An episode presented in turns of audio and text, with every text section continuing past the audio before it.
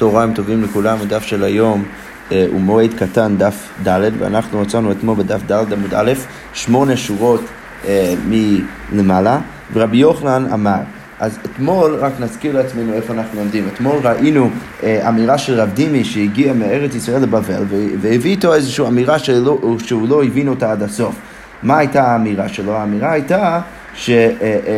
האמירה הייתה ככה, יכול ילקה לתוספת ונוסיף לו תבוד לפתור. אז יכול להיות שאתה תחשוב שאתה אמור לקבל מכות על התוספת, עכשיו לא ברור מה זה תוספת, ונוסיף לו תבוד לפתור, ואז בסוף עשו איזשהו לימוד כדי לפתור אותך מהמלכות. עכשיו דנו המוראים בשאלה מה בעצם כוונת רב דימי. אז רבי לאוזר, ראינו אתמול, הוא אמר שאולי רב דימי מתכוון לדבר על חרישה, ולכן אולי אתה חושב שאתה מקבל מלכות עבור חרישה בשנת השמיטה, ואז אנחנו עושים איזשהו לימוד שמלמד אותנו שבעצם אתה פטור ואתה לא צריך לחשוש למלכות.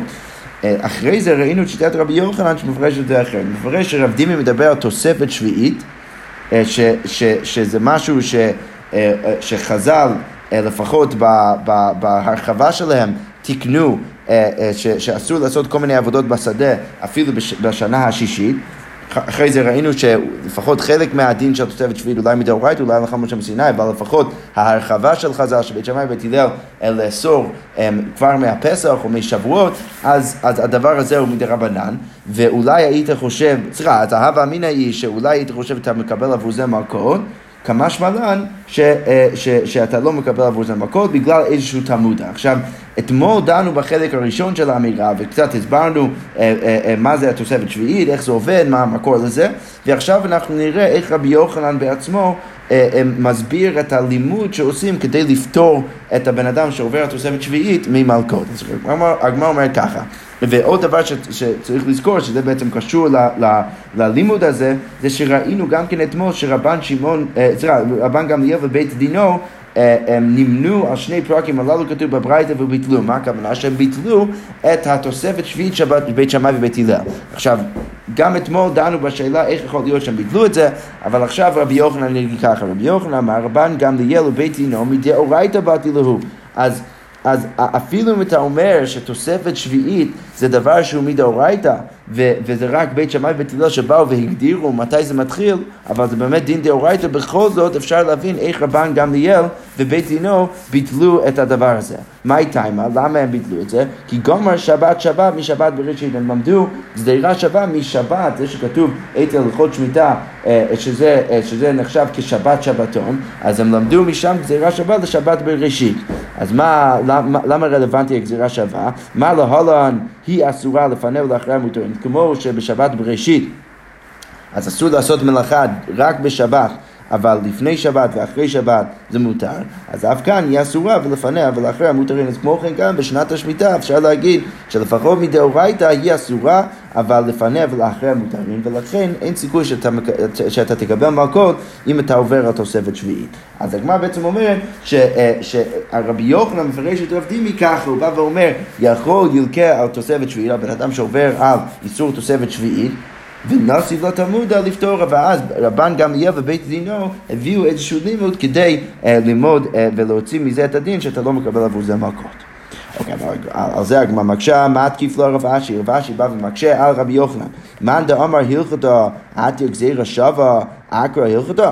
מאן דאמר קרא עתיר גזירא שווה אקרא קרא? הרי אתמול מה ראינו? ראינו שיכול להיות שלשיטת רבי עקיבא תוספת שביעית זה מדאורייתא, ויכול להיות שלשיטת רבי ישמעאל זה רק הלכה למשה מסיני. אבל בכל זאת, מה אתה יכול להגיד? בין אם אתה אומר שזה הלכה למשה מסיני, אתה יכול לבוא ולהגיד שמגיע גזירה שווה ומעקר את הלכה למשה מסיני, ומה דאמר קרא ורבי עקיבא שחושב שזה מדאורייתא, עתיר גזירה שווה אקרא קרא ומעקר את כל הדין של הקרא, לא יכול להיות. איך אתה יכול ללמוד על גזירה שווה כדי לעקור את כל הדין של הפסוק? אז אלא אמר רב אשי, אלא רב אשי מציע דרך אחרת שרבן גמליאל ובית דינו הבינו שהם יכולים להקל. אז אלא אמר רב אשי, רבן גמליאל ובית דינו סברי לו כרבי ישמעאל דאמר הלכתא גמירי לו. אז אלא מה צריך להגיד? צריך להגיד שרבן גמליאל ובית דינו סוברים פשוט כרבי ישמעאל, ולא כרבי עקיבא, שחושבים שתוספת שביעית זה רק הלכה למשה מסיני ולא מדאורייתא, וכי כמירי הלכתא בזמן שבית המקדש קיים, וכשאנחנו קיבלנו את ההלכה למשה מסיני שתוספת שביעית אסור, זה רק בזמן שבית המקדש קיים. דומי את ניסוך המים כמו ניסוך המים, שגם זה הלכה משה מסיני, ועושים את זה רק בבית המקדש. אבל בזמן שאין בית המקדש, אבל בזמן שאין בית המקדש קיים, אבל אם אתה מדבר על תקופה שכבר אחרי חורבן הבית, אז לא, אז כמו שלא שייך ניסוך המים, אז כמו כן כבר לא שייך, לפחות מדאורייתא תוספת שביעית, ולכן אתה לא תקבל עבור זה מקום. אז בין כך ובין כך, בין רבי יוחנן ובין רב אשי, כל אחד מסביר איך רבן גמליאל ובית דינו באים ומבטלים את הדבר הזה.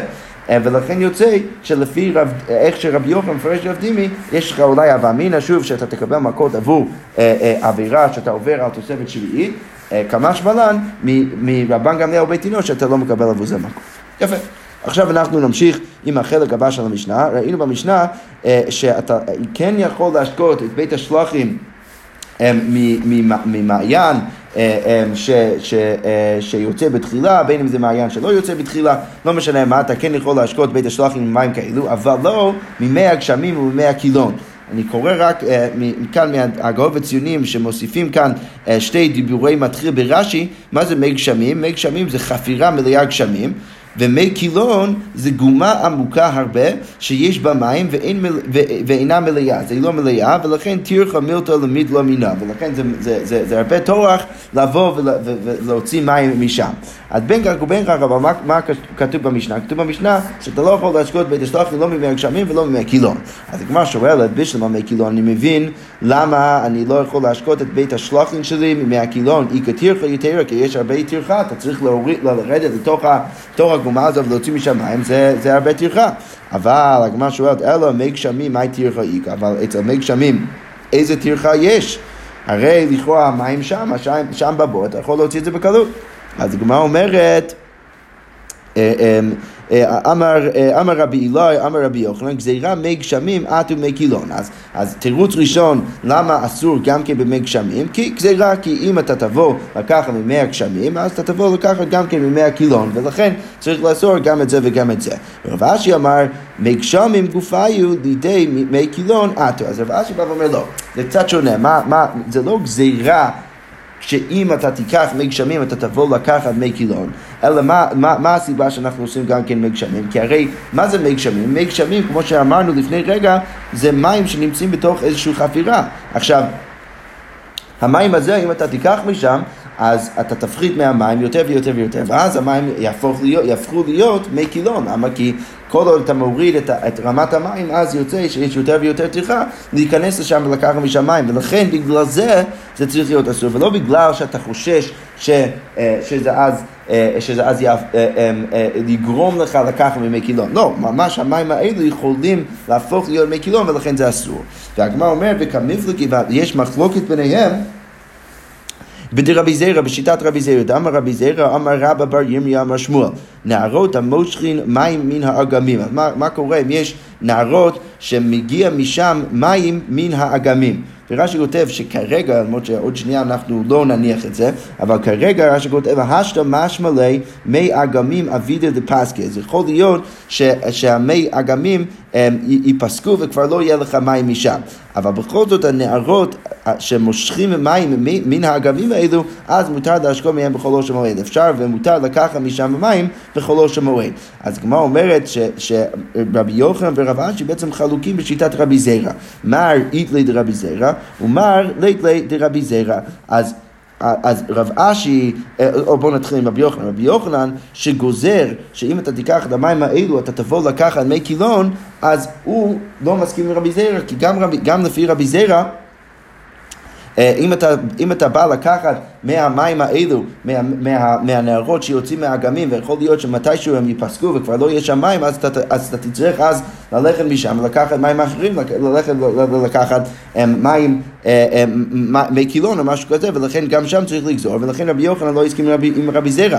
אבל לפי רב אשי שבא ואומר שמי גשמים גופיו לידי מקילון אתו, שמי גשמים יהפכו להיות מקילון, אז כאן לכאורה אין אותה בעיה, כי אין סיטואציה שבו זה אז יהיה לך יותר תוח בנערות האלו. לא, כשיש מים יש מים, כשאין מים אין מים. אבל זה לא יהפוך להיות מי קילום, ולכן לרב אשי אפשר גם כן להתיר כמו שיטת רבי זרע.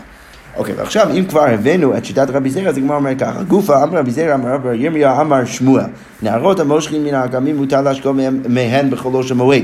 איתי ורבי ירמיה לרבי זרע, רבי ירמיה בא ומביא קושיה לרבי זרע, ואומר לו ככה, מה כתוב במשנה? כתוב במשנה, אבל לא ממי גשמים ולא ממי הקילון, שאסור להשקות בית השלוח ממי גשמים וממי הקילון. אז לכאורה משמע שמה? שכל עוד המים האלו נפסקים מתישהו, אז יש לכאורה יותר מדי תרחה, ולכן אתה לא יכול לקחת מהמים, אז איך אתה יכול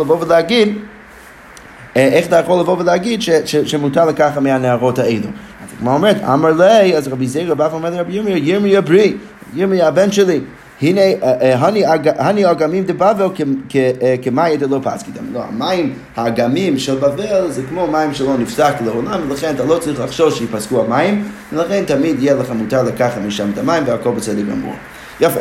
עכשיו, לאורך כל הדיון הזה, זה יהיה חשוב לנו גם להמשיך, אנחנו בעצם פיתחנו את הרעיון שכל עוד יש חשש שיפסקו המים, ואז אתה תצטרך לטרוח יותר, אולי להביא ממי הקילון, או גם ככה בתוך הבור עצמו, יהיה כבר יותר טורח להביא משם את המים, אז אנחנו חוששים, ולכתחילה אנחנו גם כן לא נתיר לך לקחת מהמקומות האלו את המים. אז עם הרעיון הזה, הגמרא אומר ככה, תנו רבנן כתוב בברייתא, הפסיקות והבריחות, רש"י כותב שזה אחד המיעוט, זה כאילו אותו דבר שבא ביחד, שנתמלאו מים מערב יום טוב. אז אם יש מים בתוך הבריחות האלו מערב יום טוב, אסור להשקות מהם בחולוש המועד, בכל זאת אסור לקחת משם מים בחולוש המועד. אבל אם הייתה אמת המים עוברת ביניהם, אם יש אמת המים שמקשר בין הבריכות האלו שעוברת ביניהם, אז מותר לקחת משם מים. ולמה לכאורה מותר לקחת משם מים? כי אמת המים בעצם מושך, כפי שנראה בהמשך, מאיזשהו מקור מים. אז ברגע שזה ככה, אתה לא חושש שיפסקו המים, לכן אתה יכול לקחת את המים ולהשקות את השדה.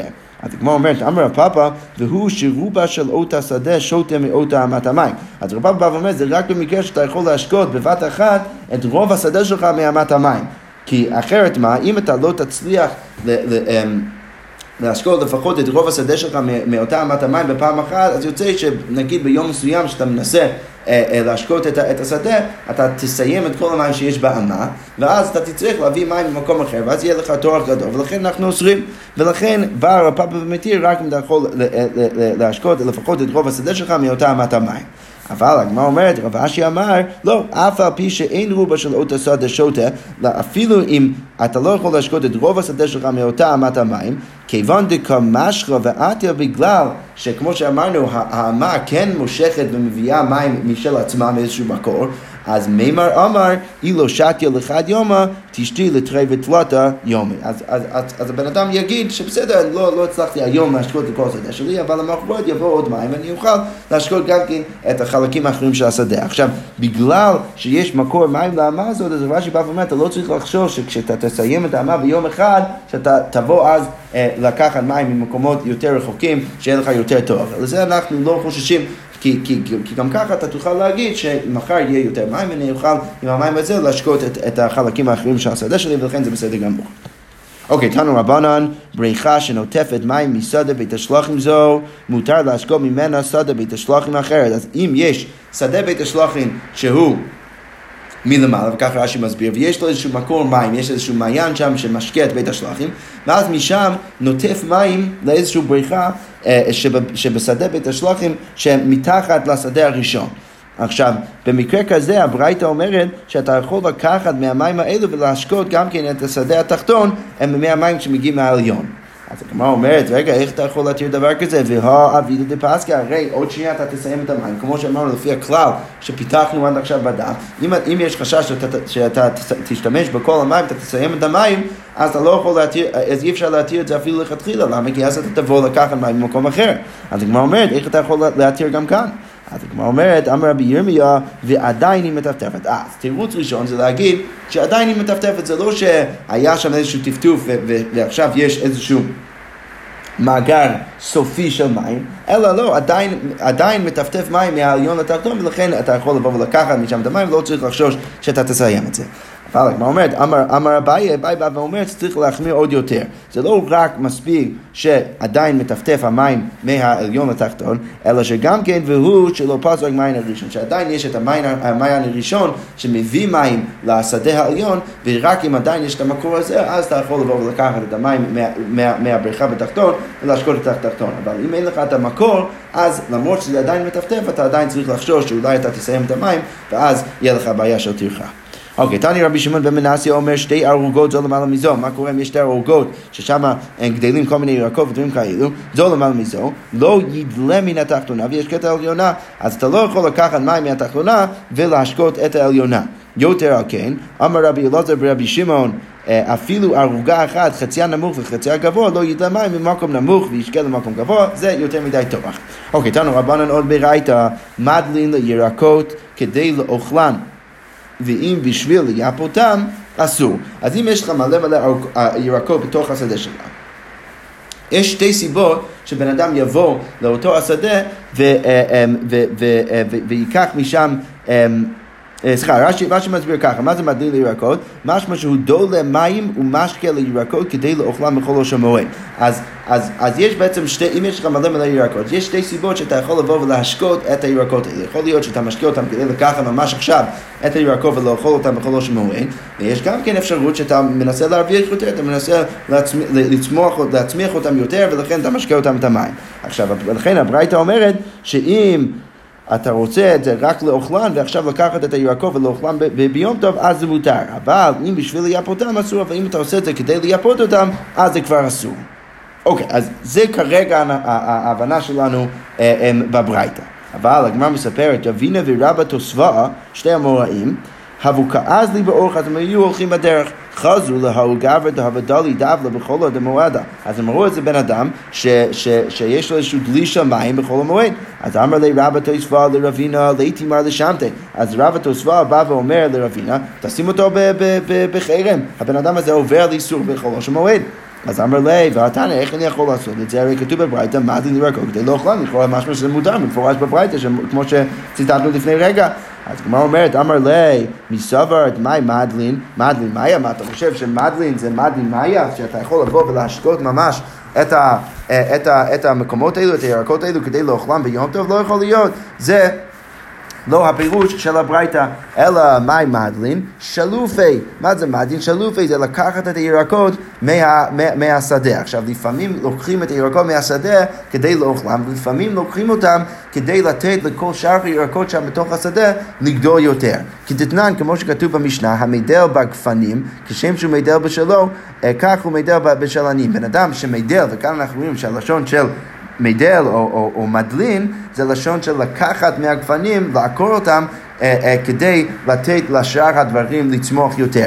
אז כתוב כאן במשנה שאם בן אדם עושה את זה בגפן, בכרם שלו, אז הוא צריך לעשות את זה כמו שהוא עושה אצל הכרם והגפנים שלו, אז הוא צריך לעשות את זה גם כן בגפנים של עניים שנמצאים בתוך השדה שלו. נגיד בפיה, אז בפיית השדה שלו, אז יש שם גפנים שהם שייכים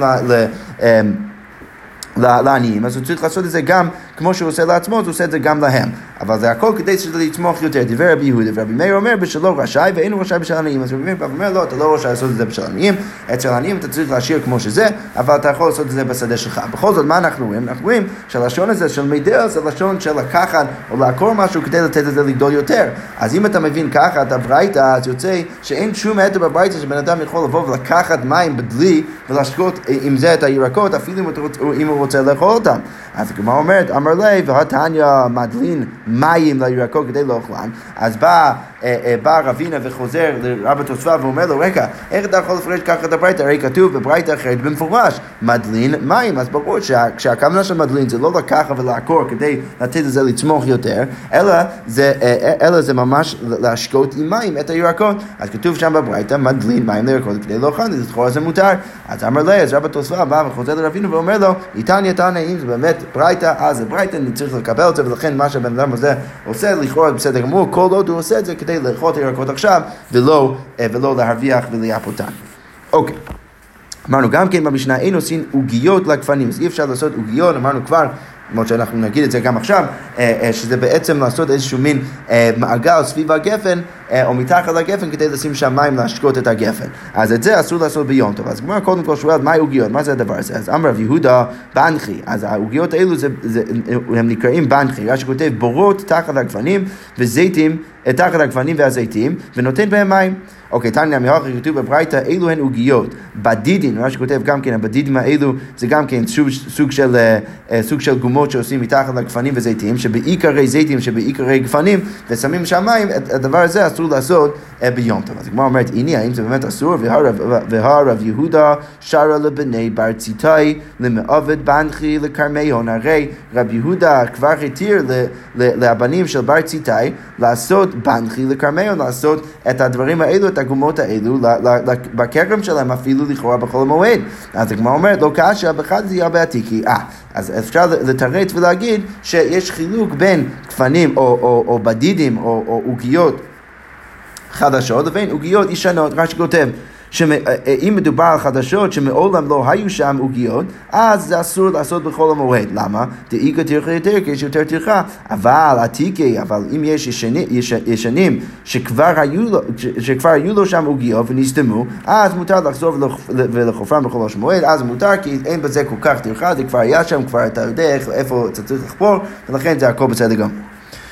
אוקיי, אמרנו גם כן במשנה של רבי לאוזר בן עזריה אומר, אין עושים את האמה, אז אי אפשר להכין האמה חדשה ביום טוב, אמה שמיים חדשה. אז כמו אומרת, בשלמה מועד משום דקטר, אני מבין למה הדבר הזה הוא אסור במועד, בגלל שאתה תורך יותר מדי, אבל אמרנו גם במשנה שאסור לעשות את זה גם בשנת השמיטה, עכשיו לא ברור למה הדבר הזה אמור להיות אסור, אז אלא שביעית, מה היא טיימה, עד למה זה אסור בשביעית, לכאורה אין בעיה של תרחה בשביעית, לכאורה משמע שבעיה בשביעית זה לעשות עבודה בסדר, כאן אתה לא עושה עבודה בסדר, אתה שם מכין איזשהו אמה. אז הגמרא אומרת, פליגו בה רבי זרע ורבי אבא בר ממא. אז יש מחלוקת בזה בין רבי אבא בר ממא ורבי זרע. אחד אמר, מפני שנראה כאודר. אז אחד מהם אומר, למה אתה לא יכול לעשות את זה בשביעית? בגלל שזה נראה כאילו אתה מעדר בתוך השדה שלך, כי אתה חופר בתוך הקרקע. ולכן זה בעיה בשביל זה.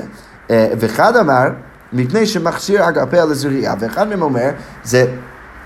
למה זה בעייתי? כי הרי אין החינמי, מה שאתה עושה את אמת המים בעצמו זה בסדר גמור. אבל כשאתה חופר, אתה שם את האפר בצד, בצידו של אמת המים, ואז כשאתה תביא לשם מים, אז אתה בעצם מכשיר את שני הצדדים של אמת המים לאח לזריעה, שהם שנייה נגד, הם ישירות יכולים לשתות מים מאמת המים, ואתה גם כן מרפא את הקרקע בזה שאתה חופר את זה ושם את זה בצדדים, ולכן זה יכול להיות בעייתי, כי אתה מכשיר את הקרקע לזריעה. אז הגמרא עכשיו שואל מה ביניהם, מה נפקא מינה בין שתי הטעמים האלו? אז הגמרא אומרת, איקה ביניהו דקאתו מאיה בתרי. אז יש נפקא מינה ביניהם, במקרה שבו המים מגיע ישירות אחרי. אז מה דאמר בני שמכשיר אגפיה לזריעה איקה? אז הוא שאומר שאתה מכשיר את הצדדים של אמת המים לזריעה, אז זה עדיין שייך ולכן זה אסור. אבל מה דאמר מפני שנראה כעודר, והוא שחושב שזה נראה כאילו אתה עודר בשדה, אז ליקה זה לא שייך. למה? כי ישירות אחרי זה מגיע המים, ולכן אף אחד לא יחשוב שאתה באמת עושה את זה בשדה, אלא כל אחד יבין שאתה עושה את זה רק בשביל אמת המים. אוקיי, ולמה דאמר מפני שנראה כעודר לאיחוש מפני שמכשיר אגפיה לזריעה? אז הגמרא אומרת, רגע, אבל עכשיו אני בעצם לא מבין למה ההוא שחושש לעודר לא חושש לחשש השני. בסדר, אז הבאת נפקא מינה, אבל ההוא שחושש לשנראה כעודר, אז הוא אמור לחשוש, למרות שבמקרה כזה הוא לא צריך לחשוש לחשש שלו, בכל זאת, למה שהוא לא חושש לדבר השני שמכשיר אגפיה לזריעה? אז הגמרא מקבלת את זה, אין הכנמי, הוא צריך לחשוש גם לזה, אלא זה באמת לא נפקא מינה, למה כשכל אחד שם יחשוש, כי בעצם כל אחד חושש לזה שזה מכשיר אגפיה לזריעה, יש רק שאלה אם אתה צריך גם כן לחשוש למקרה שזה נראה כעודר. אז אלא איקה ביניהם, אז יש עוד נפקא מינה ביניהם, דקשק ימיני ושדי לברי. אז מה הוא עושה? הוא חופר בתוך הקרקע כדי לעשות את אמת המים, אבל לא שם את האפר רק בצדדי האמת המים שהוא מכין, אלא הוא ממש דורק אותם רחוק משם. ולכן מה? למה אתה אמר פני שמכשיר אגפיה לזריעה ליקה? זה כבר לא שייך. למה? כי אין קרקע שהוא מוכשר בצדדי האמת המים שהוא מוכן לזריעה, ולכן זה כבר לא שייך. אבל למה אתה אמר שנראה כעודר איקה? אבל הוא שחושב שהוא נראה כעודר, לא משנה איפה הוא שם את האפר, זה בכל זאת יש שם את החשש, ולכן יש לכאורה כאן נפקא מינה בין שתי השיטות. אז הגמרא אומרת, רגע, ולמאן דאמר שמכשיר אגפיה לזריעה לאיחוש מפני שנראה כעודר, אז עכשיו אנחנו מקשים בדיוק הפוך, והוא שחושש לזה שזה נראה סליחה, להוא שחושש שאתה מכשיר אגפי לסוריה, הוא אמור לחשוש גם כן לחשש השני, ומי שנראה כעודר. אז הגמרא אומרת, לא, כאן לא צריך לחשוש. עודר, נמי, כי קשקי בדוח תימנך לילה. בן אדם שעודר, בדרך כלל כשהוא עודר בקרקע, והוא ככה מרפא את הקרקע, אז הוא שם את משהו חופר ישירות סביב מה שהוא עושה. אבל בן אדם כזה שזורק את זה רחוק מאיפה שהוא חופר, אז אף אחד לא יחשוש שזה עודר. ולכן, ההוא שחושש לזה שאתה מכשיר את אגפי לסוריה, כאן לא חושש לעודר, ולכן זה בסדר גמור לשיטתו, אבל עדיין ההוא שכן חושש שנראה כעודר לכאורה בצורה יותר רחבה, אז כאן במקרה כזה הוא יחשוש. אז הגמרא אומרת, המימר מתי לה מפני שנראה כעודר וקשה לי רבי לאוזר בן עזריה עד רבי לאוזר בן עזריה. אז המימר הוא חושב, הוא נוקט את הטעם הראשון, שזה נראה כעודר, וזאת הסיבה שבעצם אסור לעשות את אמות המים בשנת השמיטה, ואז יוצא לו קושיה משיטת רבי לאוזר בן עזריה על רבי לאוזר בן עזריה עצמו. אז הגמרא אומר ככה, מי אמר רבי לאוזר בן עזריה, כל שנראה כעודר אסור? האם רבי לאוזר בן עזריה באמת חושב שאם זה נראה כאילו אתה עודר בשדה, שזה אסור? ורמינו, הרי כתוב במפורש במשנה במסכת שביעית, עושה אדם את זבלו אוצר. בן אדם יכול לעשות את זבלו אוצר. מה הכוונה? אם יש לו זבל, אם יש לו זבל בשדה, אז הוא יכול לעשות ערימה מאוד מאוד גדולה של זבל בתוך השדה, ולהשאיר את זה ככה אפילו בשנת השמיטה. אבל לא צריך לחשוש שאנשים יסתכלו עליו ויגידו שבטח הוא מזבל את השדה שלו, שזה כמובן אסור בשביעית. ולכן הוא יכול לעשות את זה ולעשות איזושהי ערימה בתוך השדה, וזה בסדר גמור. אבל רבי מיר אוסר עד שיעמיק 3 טווחים או עד שיגביה 3 טווחים. אז רבי מיר בא ואומר שזה אסור, אלא אם כן אתה מעמיק 3 טווחים או עושה איזושהי ערימה של קרקע של 3 טווחים, ועל זה אתה שם את הערימה של זבל. כי רק אז זה הופך להיות בסדר גמור, כי אף אחד לא יסתכל עליך ויחשוב שאתה מזבל, כל אחד יראה את השינוי שעשית ויבין שאתה לא מבית מזבל את השדה שלך עכשיו בשנת השמיטה. אוקיי, ממשיכה הברייתא ואומרת, היה לו דבר מועט, מוסיף עליו והולך. אם כבר היה ערימה של זבל לפני שנת השמיטה, אז הוא יכול להוסיף על זה ולבנות את הערימה. לכאורה לא צריך להוריד, לרדת 3 טווחים או להגביה 3 טווחים, כי הרי כל אחד כבר ראה את הערימה שלו שהיה לו כבר לפני שנת השמיטה. אוקיי, ועל זה מה אומר רבי לאוזר בן עזריה? רבי לאוזר בן עזריה אוסר עד שיעמיק 3 או עד שיגביה 3 או עד שייתן על הסעד. רבי לאוזר בן עזריה בא ואומר שזה אסור אפילו במקרה שכבר הייתה לך ערימה, אלא אם כן אתה מוריד 3 טווחים או מגביה 3 טווחים או שם את זה באיזשהו אבן גדול. אז לכאורה משמע ממה? מה משמע מזה? משמע מזה שרבי לאוזר בן עזריה לא חושש לנראה כעודר. למה? כי הוא מוכן להגיד לך שבתוך שנת השמיטה אתה יכול לחפור בקרקע ולרדת 3 טווחים כדי לשים שם את הערימה של הזבל שלך. עכשיו, אם הוא מתיר את זה, אז כנראה שהוא לא באמת חושש לנראה כעודר. אז כמו אומרת, רבי זרע ורבי אבא בר ממה. אז יש שוב מחלוקת בין רבי זרע ורבי אבא בר ממה כדי לפתור את הסתירה הזאת. אז אחד אמר כגון שהם, אחד אומר, לא מדובר על מקרה שאתה ממש עכשיו בתוך שנת השמיטה מעמיק, לא, זה לא, למה? כי רבי לאוזר בן עזריה יגיד לך שאין שום, שיש בזה בעיה, כי זה נראה כעודר, אלא מדובר על מקרה שבו כבר היה שם את הגומה 3 טווחים, ואתה צריך רק לשים את הערימה של זה ובתוך הדבר הזה, וזה מה שרבי לאוזר בן עזריה אומר, ולא שאתה ממש מעמיק עכשיו בתוך שנת השמיטה, כי זה ודאי אסור, בגלל נראה כעודר. וחד אמר, זיבולו מוכיח עליו. וחד אומר, יש הבדל מאוד גדול בין בן אדם שחופר בתוך הקרקע וזה נראה כעודר בגלל שהוא מכין אמת המים, לבין בן אדם שקצת חופר בתוך הקרקע כדי לשים שם את הזבל שלו, את ערימת הזבל שלו בשדה. ברגע שבני אדם רואים את הערימה שיש לו בשדה, אז הם יבינו שהוא חופר בקרקע בגלל זה, ואין שום חשש של נראה כעודר. אוקיי, אמרנו גם כן במשנה שמתקנים את המקולקלת במועד. אז עכשיו השאלה היא מה מקולקל? מה זה הדבר הזה מקולקל שאפשר לתקן את זה במועד? עכשיו, הגמרא כבר יודעת שמדובר על איזשהו אמת המים שהתקלקלה. רק השאלה היא מה הממדים של הדבר הזה שאז מתיר לי בעצם לתקן את זה במועד. אז כמו אומרת, אמר רבי אבא שאם הייתה עמוקה טפח, מעמידה על 6 טווחים. אז אם היא הייתה עמוקה טפח, וכבר אתה צריך להעמיק את זה יותר, אז אתה יכול להעמיק את זה עד 6 טפחים. אוקיי, אז עכשיו הגמרא אומרת ככה, פשיטא חצי טפח על 3 טפחים, אם זה פעם היה עמוק 3 טפחים, ועכשיו זה רק עמוק חצי טפח, כיוון דלא עבר מיה לא כלום, בגלל שעכשיו לא יעבור שום מים שם, אז אתה לא יכול להסתכל על זה ולהגיד שיש פה כאילו אמת המים, ולכן ודאי שאתה לא יכול לתקן את זה. אוקיי, וגם כן טפחיים על 12 דקטרח תרח יתר לא, גם זה אסור, זה ברור שזה אסור, שאם יש עומק עכשיו של 2 טפחים, פעם זה היה 12 טפחים, אתה צריך להעמיק את זה עד השם, ודאי שזה אסור, למה? כי הרי זה תרח יתר. אבל עכשיו השאלה היא טפחיים על 7 מהו, מה קורה אם יש עומק עכשיו של 2 טפחים, ואתה רוצה להעמיק את זה עד 7. האם אתה יכול לעשות את זה? בואו נזכיר רק לעצמנו מה אמרנו. אמרנו שלכאורה במשנה אפשר להעמיק מטפח ל6 טווחים. עכשיו השאלה אם אתה יכול להעמיק מ2 טווחים ל7 טווחים. אז הגמרא אומר ככה את שתי הצדדים של השאלה. הוכח 5 וכמה עמק, והוכח 5 כמה עמק. אולי אפשר להתיר את זה, בגלל שכמו שבמשנה מ1 עד 6 התרנו, אז כמו כן מ2 עד 7 אנחנו גם כן נתיר. או דילמה כיוון דאיגה טפח יתרה, איגה תירחה תווי תיקו. אולי כאן בגלל שבסוף אתה תצטרך להעמיק טפח יותר, שזה כמובן יותר תרוח, אז אולי אנחנו נאסור, והגמרא מסתיימת בתיקו, ואומרת שלא ברור. אוקיי, אביי, שטר לבני בר המדח לשחופי נהרה. מה זה לשחופי נהרה? אז רשי כותב, לעקור הענפים של האילנות הגדלים בנהר. אז הוא התיר להם ככה לעקור את כל הדברים האלו בנהר. ורבי ירמיה, שר לו לבני סחוטה למכרה נהרה תמימה. אז הוא התיר להם לפנות את מקור המעיין שנסתם שם כדי לתת למים לנבוע לתוך הנהר.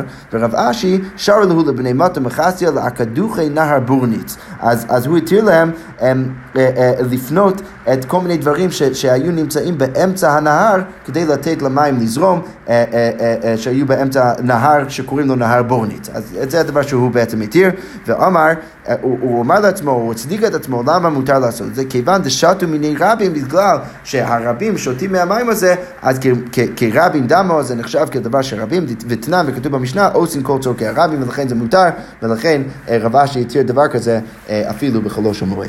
שתקוי...